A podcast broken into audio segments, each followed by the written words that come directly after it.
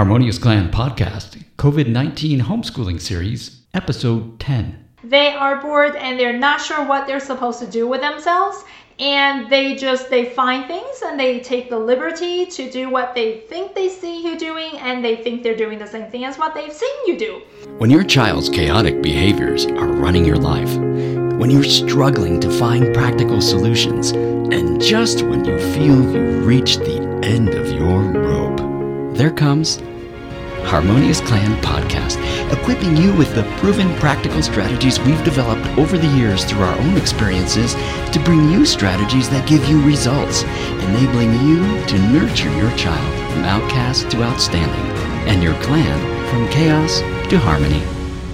How do I keep my kids from making messes in the house for the few minutes that I just turn around to make the lunch or help another child or get something else done? So parents of younger children are going to experience this a lot more than the older ones. Now, here's the reason why they're making all those messes because they are bored and they're not sure what they're supposed to do with themselves and they just they find things and they take the liberty to do what they think they see you doing and they think they're doing the same thing as what they've seen you do. But when in reality, we know that's totally not what we do with a bag of flowers. So the trick to that is to make sure that you have enough both structure in terms of time for what they're supposed to do in each chunks of time as well as structure in your activities that you set up. The reason why younger children browse around the house and they end up making a mess is one because they have the access to it, two because they're bored and they're not pretty they're not really sure what they're supposed to do.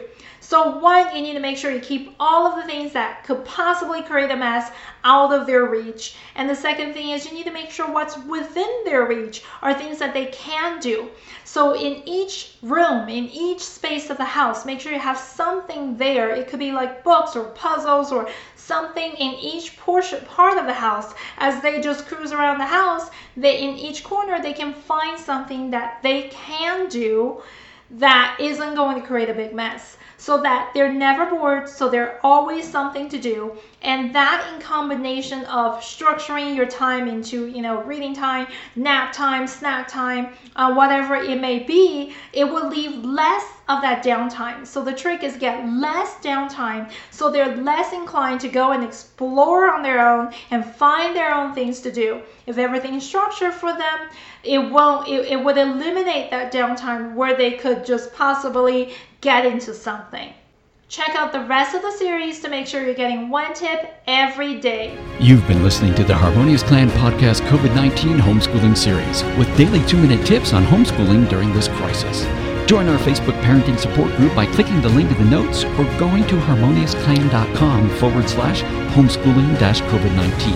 Our group is a safe community where you can come hang out, ask questions, get support and resources, and connect with others going through this with you so that you're not walking this alone.